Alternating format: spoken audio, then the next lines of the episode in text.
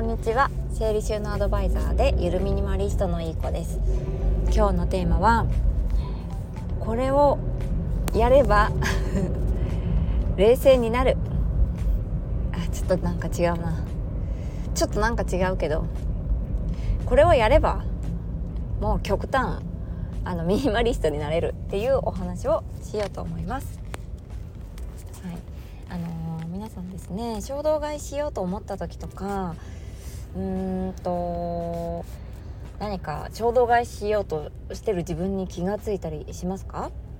まあ、自分に何を今何をしようとしてるかとかどんなことを考えているかっていうことを知る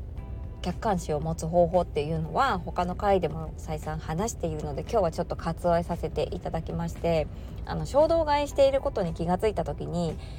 やること一瞬で冷静になりそのものが本当に必要なものかどうかっていうのが分かるっていう方法を一つお伝えしようかなと思います。はいそれはですね冷水で手を洗うです。はい。まあ冷静になるっていう言葉の通りですねまあ冷やすっていう言葉言葉じゃない文字がありますよね。手を洗うことで体温というかあの、ま、体温ね下がるので冷静になることができるんですね一瞬ではいそうなんですなので衝動買いしようと思っている自分に気づいた時にちょっとその場から離れてトイレに行って手を洗ってみてください一瞬で冷静になってあのあこれは衝動買いだな本当に必要と思って買おうとしてなかったものだな危ない危ない。衝動買いしちゃうところだったっていう風に気が付くことができると思います。